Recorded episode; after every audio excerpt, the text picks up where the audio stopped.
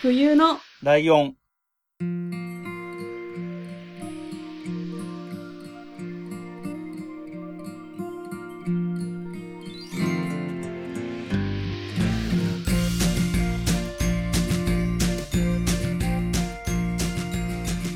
この番組は山梨県出身以外共通点のない2人がそれぞれ好きなことを話す番組です。冬のライオン第71回椿雷堂です。真冬です。よろしくお願いします。11月も終わりということで、はい、先週に引き続きゲストをお迎えしているという状況ですね、はい。どんな話をしてもらうのかは本当に全く聞いてないので全く知りません、はい。どんな話をしてくれるんでしょうか。ゲストはマーヤさんです。よろしくお願いします。お願いします。はい。よろしくお願いします。はい。ということで、本当に丸投げなんですよ。はい。丸投げと聞きまして。はい。で、そういうのを、何の話をしようかなって。そういう振られ方しても多分、ちゃんとやれる人だろうっていう期待はしてます。いいえ。あ、まあ、じゃあ期待に応えられるのかな。まあいいや。はい。はい。今日はお二人に、はい、おそらくちょっと興味があるんじゃないかなっていうのが見えたので、この話にしました。何でしょう。ということで、今日は、はい、和装のすすめ。和服を着ませんかという話です。うん、はい。この間、ちょうど真冬さんが、はい、和服デートをあげてたのを私ちらっと見たんですよ。そうですね、はい。来ました。来ましたね。はい、あれは、はい、なんかレンタルかなんかで借りたんですかね。あ、そうです。石川県に旅行に行って、なんか、はい、石川県結構行く友達が周りにいて、何したらいいかなって言ったら、やっぱあそこのその東茶屋町っていうところで、うん、みんな若い女は着物で写真撮ってるぞみたいなこと言われて、うん、それいいなと思って、うんうん、彼氏と私の両親と4人でみんなで着物を着て。お両親もいたんですね。ああ、なるほど。はい、いや、それを見て、あ、これちょっといいんじゃないかなと思って。いや、気になりますね。ね、うん、実は私は、着物をちょいちょい着てまして、うんうん、ツイッターとかにもたまーにあげてるんですけど、はい、うん、ライドさんね、私着物デートしましたよね。僕は、直接お会いしてました。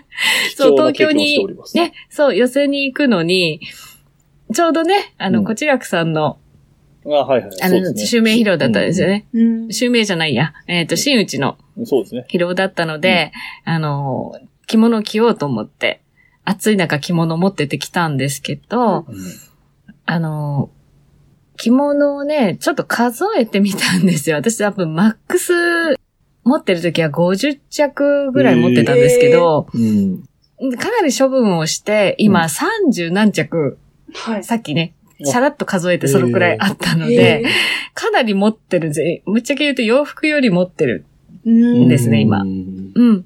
で、そもそものきっかけっていうのが、まあ、子供の頃から浴衣とか着てました?まゆさん。多分。結構着てたと思います。成人式とか、卒業式とか。そうですね。成人式と、あと親戚の結婚式とか、まあ卒業式は袴は着ました。うん。はい。ですよね。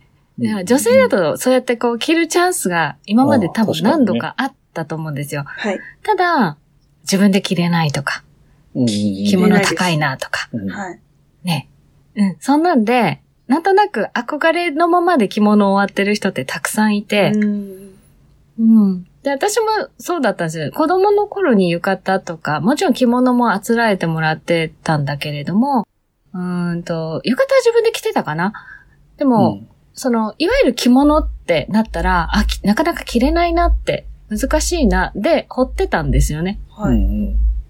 で、ちょっと母が早く亡くなりました。私20代の頃に母が亡くなったんですけど、はい、母のタンスの中から全く着てない。しつけってわかります？着物をね、縫い留めて、しつけがついたままの大島紬が出てきたんですよ。へー。で、これもったいないと思って。で、母は多分可愛い着物が好きだったんですね。花柄だったりとか、ちょっと明るい色の。で、大島紬って、こう、シャリッとしてて、黒っぽくて、あんまり可愛い感じしないんですよ。だから着なかったんだろうなと。あ、なるほどね。うん。そうかそうか。で、ただもったいないって、大島って分かったから、もったいないなと思って、それを自分のサイズにお直し出して、着始めたっていうのがきっかけなんですね。うん、へー。うん。それが最初の自分で着ようと思ったきっかけの一枚。ああ、なるほどね。うん。で、それから。ちょっとネットでざっくり見てみましたけど、紺とか黒に近いような色合いなんですね。うん、そうなんです、そうなんです。うん。泥染めって、まあ伝統的な泥染めっていうのは本当に泥で染めるので黒いんですよね。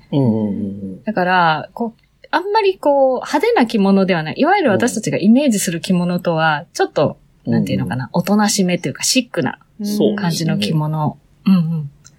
でも、上等なんですよね、いわゆる。うん、お値段で言うとすごく高かったり、普通に買うとね、するんだけれども、いい着物が残ってたっていうのが、自分で着たいなと思ったきっかけだったんですよ。ね、うん。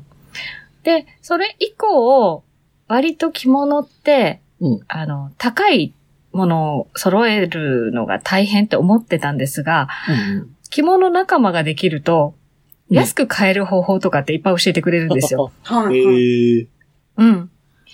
いわゆるリサイクル。もう古着の市場がすごく着物ってたくさんあって、で、そこで買うとね、下手すると3桁で買えるんです。3桁って。そう。ライドさんと寄せ見に行った時に着てた着物、あれ1000円ですよ。ああ、じゃあ本当に洋服買うよりも。そう。ワンピース買うより安いって。そう、そうなんです、そうなんです。なので、気軽にね、着てもらえると嬉しいなって、ちょっと思って。なるほど。なんか私も古着屋さんってすごいよく行くんですけど、着物売ってたりするんですよ、端っこの方で。はいはいはいはい。すごいいいなとは思うけど、買ってどうしようみたいな。どうしようだよね。そうそう。それをね、今日ちょっとお話ししたいなと思って。で、私は自分自身で着るのは割ときっちり着たいんですよ。いわゆるこう、正統派と呼ばれるような感じでね。例えば季節に合わせた柄。そうそうそう。柄だったりとか、そうそうそう。いわゆるくるぶしまできっちり丈を落として、襟を少し見せてっていう着方が好きなんだけれども、今若い子たちって、すっごい可愛く着てるのね。ああ、そうですよね。見たことあります。そうそう。例えば、フリルが裾から出てたりとか、なんだろう、ちょっとおしゃれに着る。タートルネック下入れて、ベレー帽をかぶってたり、で、足元ブーツとかね。で、全然そんな着方をしたらいいと思ってて、で、マフェさん多分、可愛い格好とか、私のイメージなんだけど、すごい可愛い格好をいつもしてるので、好きですね。うん。好きでしょ？だから、ちょっと、なんていうのかな。アンティークの着物とかって小さいんだけれども、サイズが。そこからスカートを裾出してみたりとか、レースの、例えば袖口が見えてたりとか、で、髪の毛ほら、ツインテールにして、くるって巻いて、リボンつけて、でも全然着ていいと思ってて。いや、可愛いなって、ずっと思ってたんですよ、そういう人見てて。そうでしょ？で、やってほしいなって。あって、やっぱりずっと。普通にカーディガンなんだけど、着物の袖になってるやつとか、買ってるんですよ。買っちゃうんですよ、見かけたら。いいじゃん。いや、そうやってね、なんで、洋服とのミックスコーデとかも最近してる子いっぱいいるから、そうやってね、なんていうのかな、きちんと着るのも一つなんだけど、それは結婚式とかに着せてもらうときでいいから、普段の生活に、そういうこう、和装を少し取り入れていかないと、日本の文化として着物がなくなっちゃうのが一番ね、嫌だなと思ってるのね、私は。だから、きっちり着てないと怒られるって思ってる人いて、で、実際にね、着物警察っていうのが街にはいるらしくて。わかるわかる、言いたいことはわかる。ある？私は会ったことないんだけど、私の友達とかは、その着方はどうなのよっていう、街でおばちゃんに止められるっていう人がいたりするらしいのね。まあでも、そんな人たちって自分は着物着てないくせに文句ばっかり言ってたりとかするので、全然無視していいと思ってて。いや、だってさ、着物着てない人に言われても、はって思わない？思います。そうなの。ねえ。あなた着てないのに言う資格ないわよって私はすぐ言っちゃうんだけど、そんな人がいたらね。まあね、でも聞けるとしても、でもそういうのが好きな、そんなに着物が好きでそういうこと言ってるんだろうけど、そういうこと言うから、ね、余計着物から離れちゃってってなるんだから、そう、あのね、構えてほしいところで。着物文化をなくしてしまってるのは、実は着物屋さんと着付け教室だと私は思ってて、まあ作家さんのもの、うるさい、そう、きちんと着なきゃいけないとか、こういう時にはこの柄のこういう着物を着なきゃいけないとか、うん、そういうのを言いすぎるから、だんだん日本人って着物着なくなってくんですよ、っていうことですよね。そうね、難しい。呉服屋さんもね、高いものを売りつけたがるだろうし、ね。そう。難しいと思うでしょ？大丈夫よ。まふさんの大好きな YouTube 見てごらん。いっぱい着方の出てくるから。そうですよね。なんか、浴衣を今年買ったんですよ。5月とかに。でも結局、何にもこれ今イベントもないし、着ないまま、10月とかになっちゃって、そうだよね。でもそういうのって結構言われるって言うから、その、変な時期に浴衣とか着てるとっていうのを聞いて、浴衣はね、ちょっとビビって、結局まだ一回も開けてないっていう。もったいない。浴衣はね、実際ちょっと季節を選びます。あれは素材とか、やっぱり寒いので、今着ると。まあね。まあタンクトップとか T シャツみたいなことだから。そう。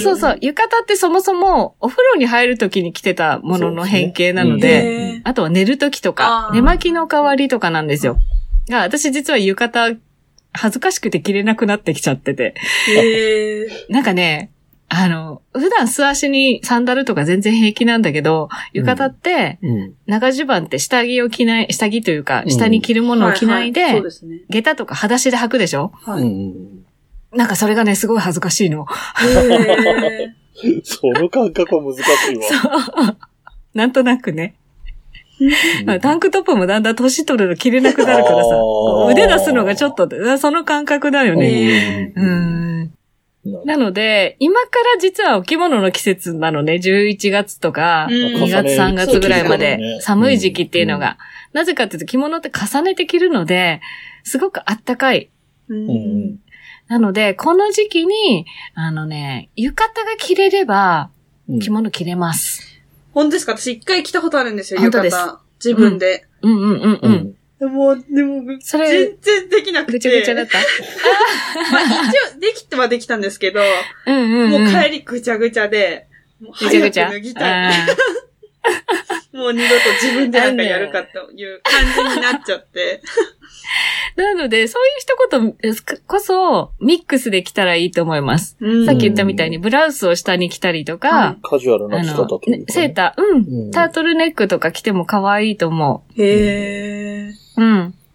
で、なるべくね、私は安く着てほしいんですよ。高い着物をわざわざ買う必要ないので、そう、リサイクルショップとかに行って選ぶコツをね、ちょっとお伝えしておきたいなと思って。はい。お願いします。試着できれば試着したらいいと思うんですけど、極端に短くなければ、あと、身幅って言って、こう、身が包まれば、大体切れます。袖が短いのとか、あんまり気にしなくていい。ただ、浴衣って、浴衣じゃなくて、浴衣と違って、2枚着るのよね。長襦袢と、上の着物、長着とね。で、その長襦袢と上に着る着物の、袖丈とか合ってないと、ちょっとおかしいことになるんです。ただ、着物の考え方として、長襦袢は、チラ見せのブラウスぐらいなんですよ。そうですね。で、上に着る着物が、いわゆる本当の着物。で、上に羽織が今度あって、羽織ってわかります？前が開いてる。あれ、カーディガンと同じ感じなんですよ。で、コートがあって。だから、意外とね、羽織とかを持っていると、羽織ってカーディガンなんで部屋の中で脱がなくていいんですよね。コートと違って。概念的にそういうことになるのか。で、袖の長さとかも、割と、こう、着物も長襦袢もその中に隠れてしまうので。ごまかしも作っちゃごまかしも。そうなんです。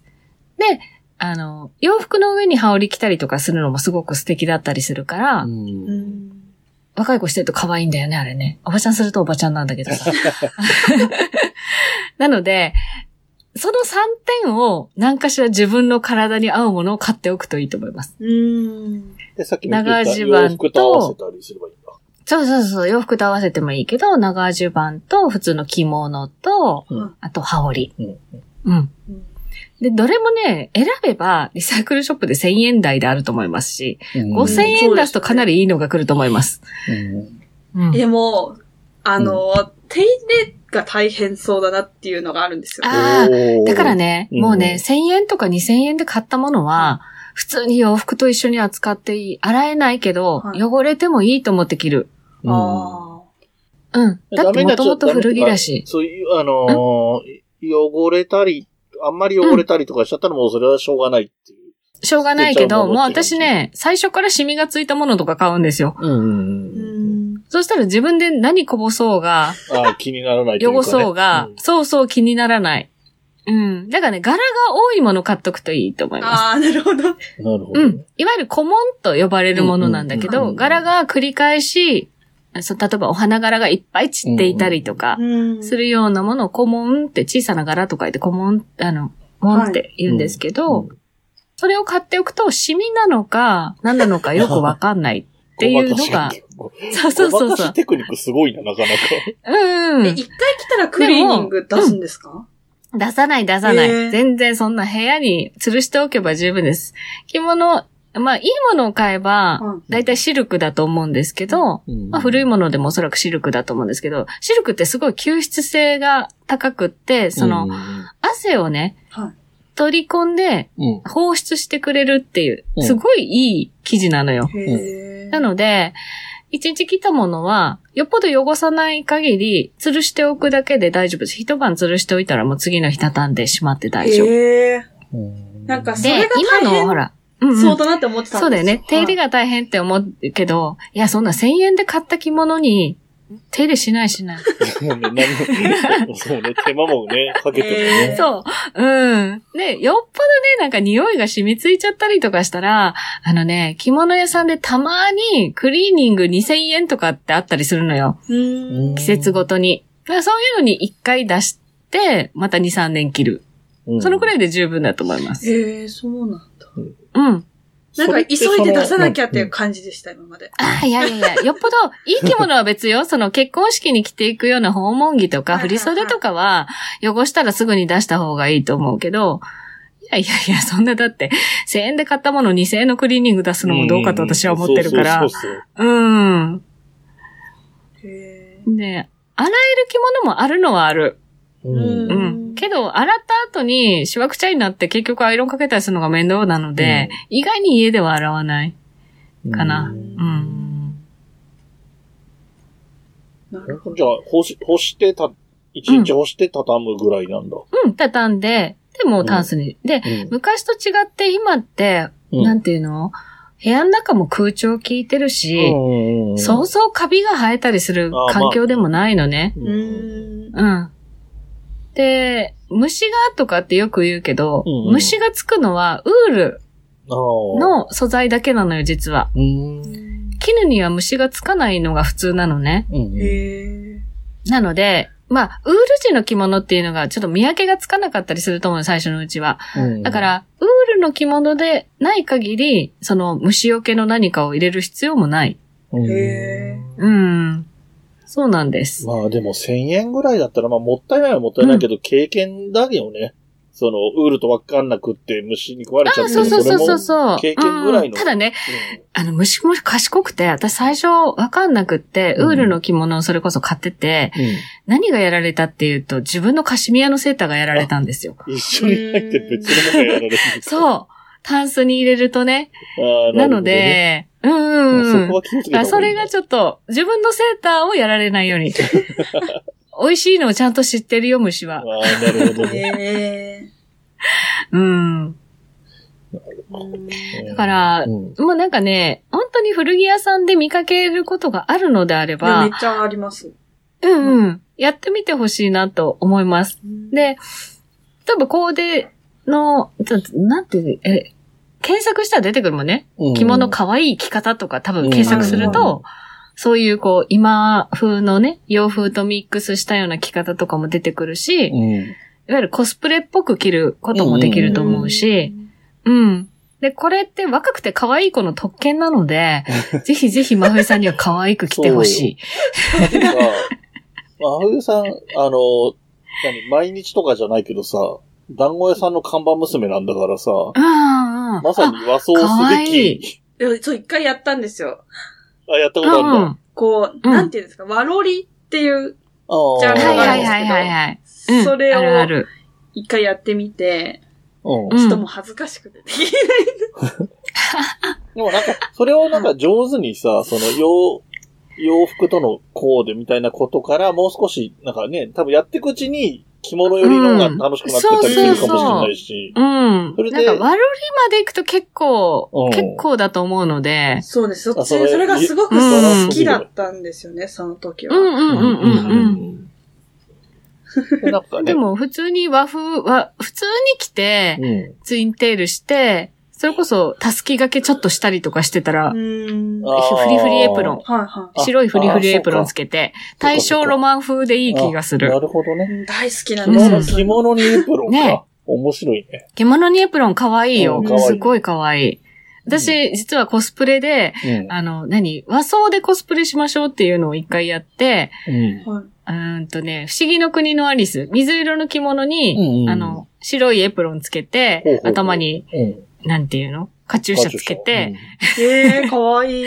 アリスをやったことある。トランプの半襟ってこう、襟のとこからちょっと見せるのに、あと、ウサギの、なんていうの？帯留めつけたりとかして。なんかそういうこう、ちょっとコンセプト持って来たりとかすると、絶対看板娘かわいいと思う。うん。なんかね、ちょっと知ってたり、それこそ前回の話じゃないけど、一歩目が踏み出せてない感じが、そうだよね。一歩目の前の浅瀬でチャプチャプやってるような感じが、真冬さんの感じが出てるから、そうですね、これがきっかけになって動き出したら意外とハマったりするかもね。そうだよね。で、本当に最初にとりあえず揃えてほしいのは着物と長襦袢と、で帯はお太鼓するって結構おばちゃんっぽくなっちゃうって言って若い子嫌うので、半幅帯って言って幅の狭い、要は浴衣とかにする帯で十分だと思うのね。でそれさえあればさっき言ったみたいに、肌着とか別に着物用じゃなくていいのよね。私、だって、寒い時はヒートテック下に着てるし。なるほどね。あと、スリップっぽいのでもいいし。で、タビも靴下みたいなので、タビ痛いっていう子が多いから、靴下みたいなのでもいいと思うし、あるじゃん、タビになってる靴下。あれでいいと思うし。石川県行った時にもらったんですよ。借りて、旅はそのままどうぞって言われて、もらって。靴下みたいだよね。これどうしようみたいな。もう機会を作っていかないと。それでもいいし、別にタイツにブーツでもいいと思うのよ、今の時期だったら。なので、そんなにたくさん最初からお道具として揃える必要はないかなって思うしね。あとなんだ、俺も詳しくないからわかんないけど、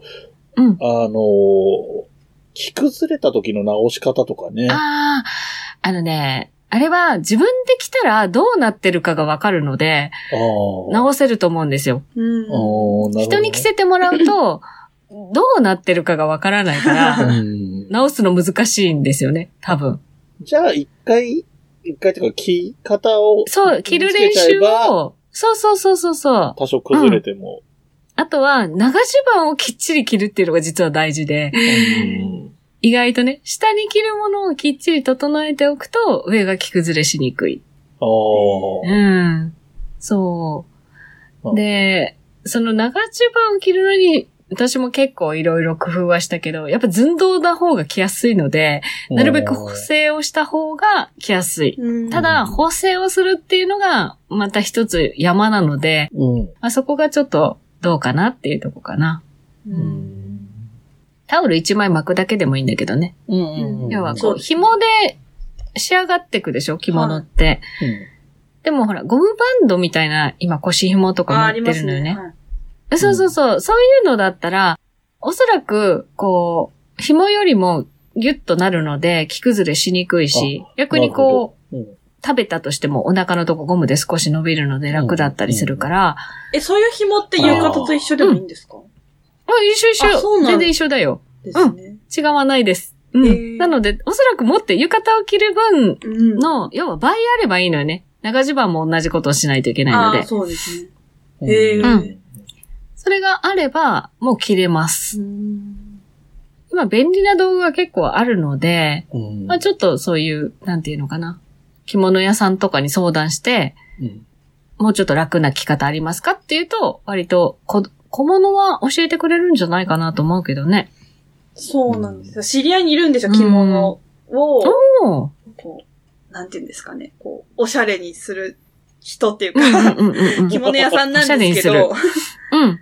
ああ、そういうこともやってる。カジュアルに着ようよって言ってる人が周りにいて。え、じゃあいいじゃないですか。やろうやろう。本当に。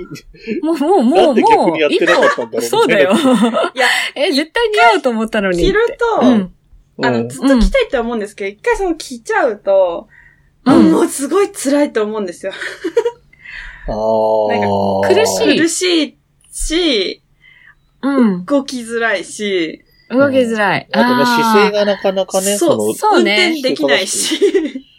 半幅帯だったら、くるって回せるので、私、半幅着てるときは、前に回して運転してたよ。帯を。リボン結びとかすると、潰れちゃうでしょ？そうそう、お腹側に回して、運転してって。まあ、お太鼓になるとだいぶ楽なので、お太鼓だと全然普通に車運転するけど。うん。へえ。そう。運転して、私、そう、着物着て飛行機乗るし、新幹線も乗るし。すごい。うん。そう。で、そうやってこう、運転もするし、結構平気で、着慣れると、全然楽。で、腰とかが楽。なんていうの？腰がシャンとするから楽。負担がね、かかってる。そう、コルセットみたいな感じになるのかな。はい。あ、そうね。うん。いいと思うのよね。なんか着物ってさ、3割増しで美人に見えたりするし。あとまあ、もちろん注目されるっていうのはあるけど、それを良しとするか嫌かっていうとこでしょうね。うん。はい。うん。私割とね、最初のうちは飲み会とかにも着てって、なんで着物なのってずっと言われてて。ね、着たくて言ってたんだけど、なんでって、うん。いや、日本人だからってずっと言い続けてて。伝わりづらい説明するな、まあ、合ってんだけど。そうやって着ていくと、うん、そのうち、あれ今日なんか、どうしたの着物じゃないねって言われる時がいつか来るんですよ。割とね。それが最初のうち、あったかな。うん。なんかそういうの、着物を着るの上手な人はそういうことをうまくやるよね。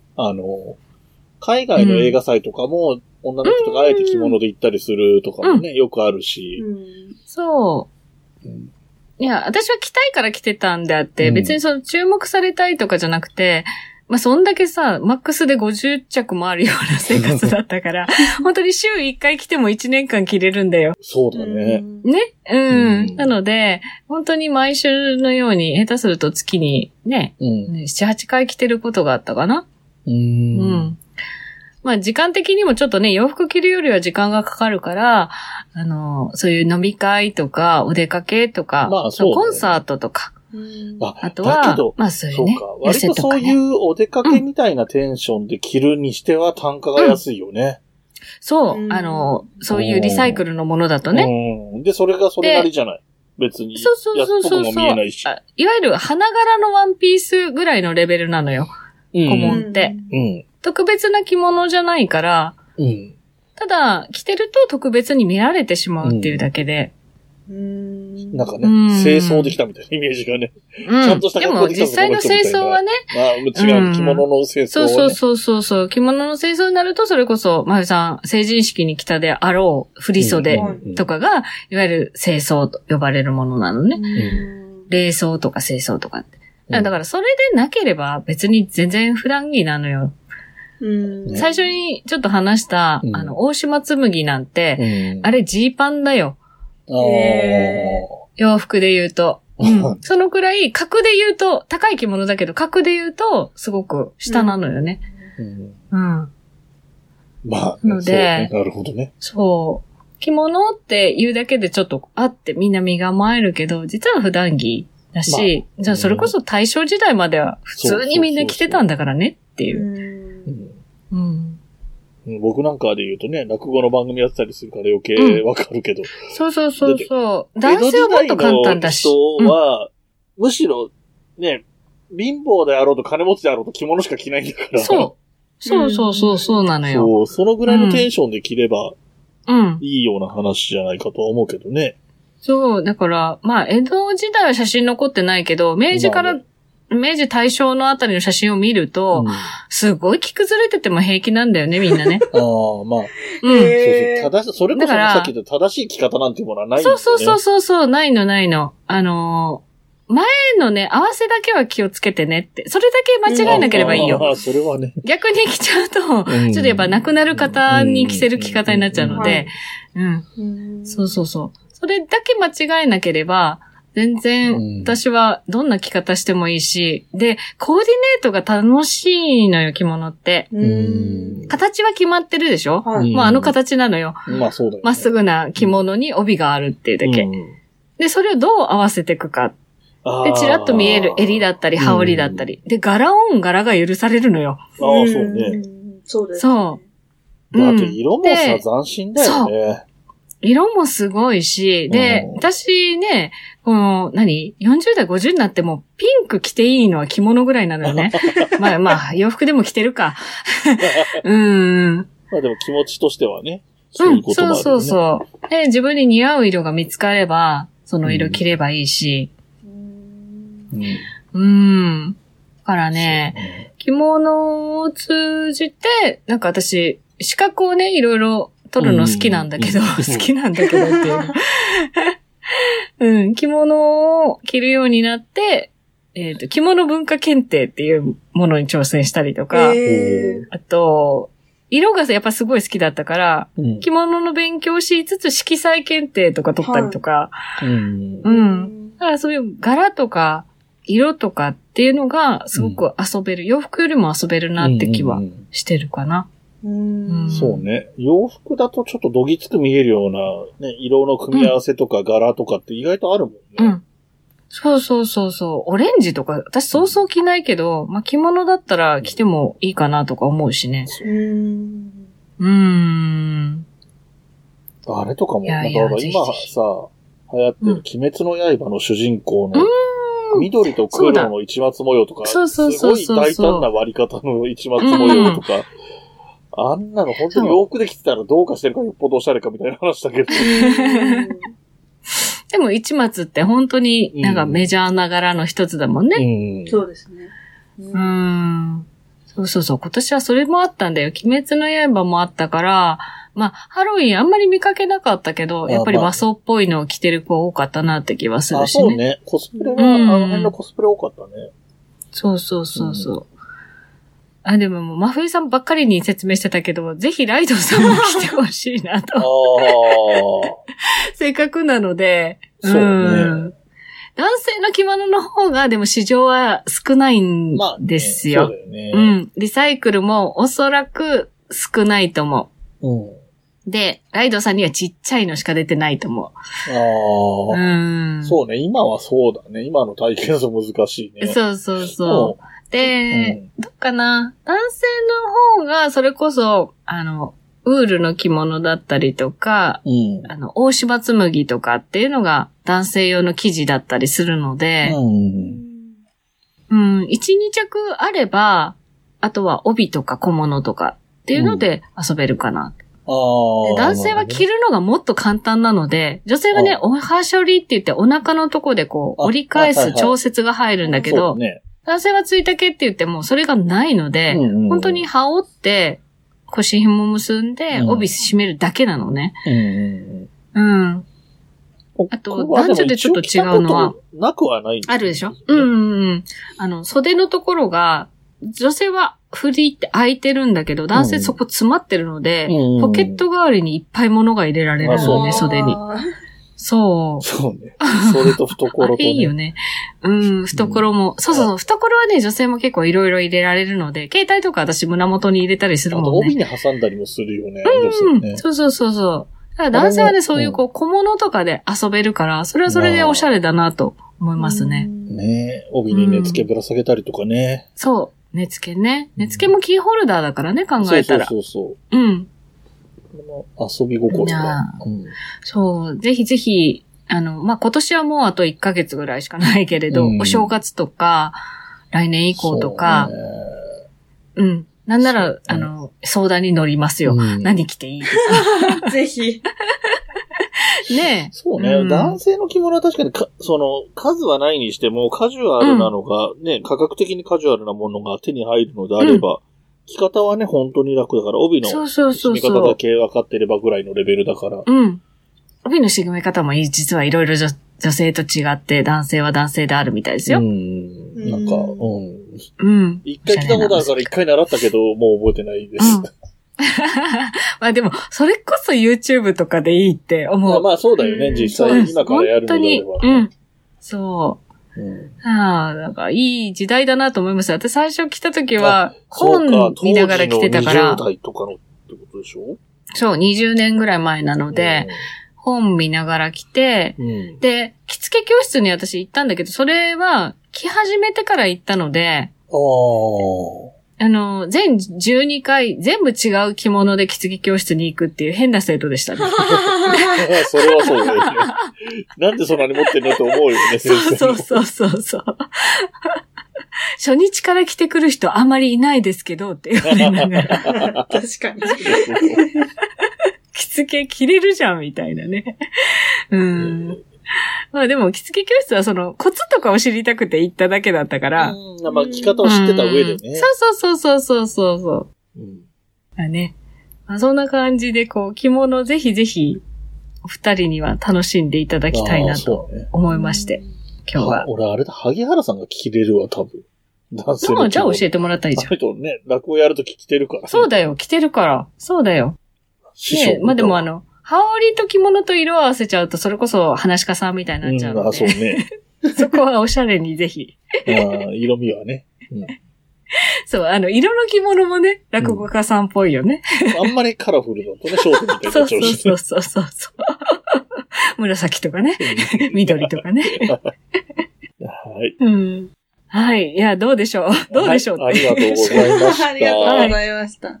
まあ、ゆうさんはでもね、もうちょっと本当に浅瀬でチャプチャプ程度には、チャンスが、チャンスに囲まれてる感じがするから。なんか着物とか浴衣とか着るってなると、髪の毛をちゃんとしなきゃいけない、化粧はちゃんとしなきゃいけないって、なんか、もうめんどくさいってなったんですけど。あれだ。いやいや、全然いいよ、今のままで。ね、私とかも、長い時は市松人形のように下ろしていったりとかしてたよ。なんかそんな、感じでいいんだなって、ちょっと思いました。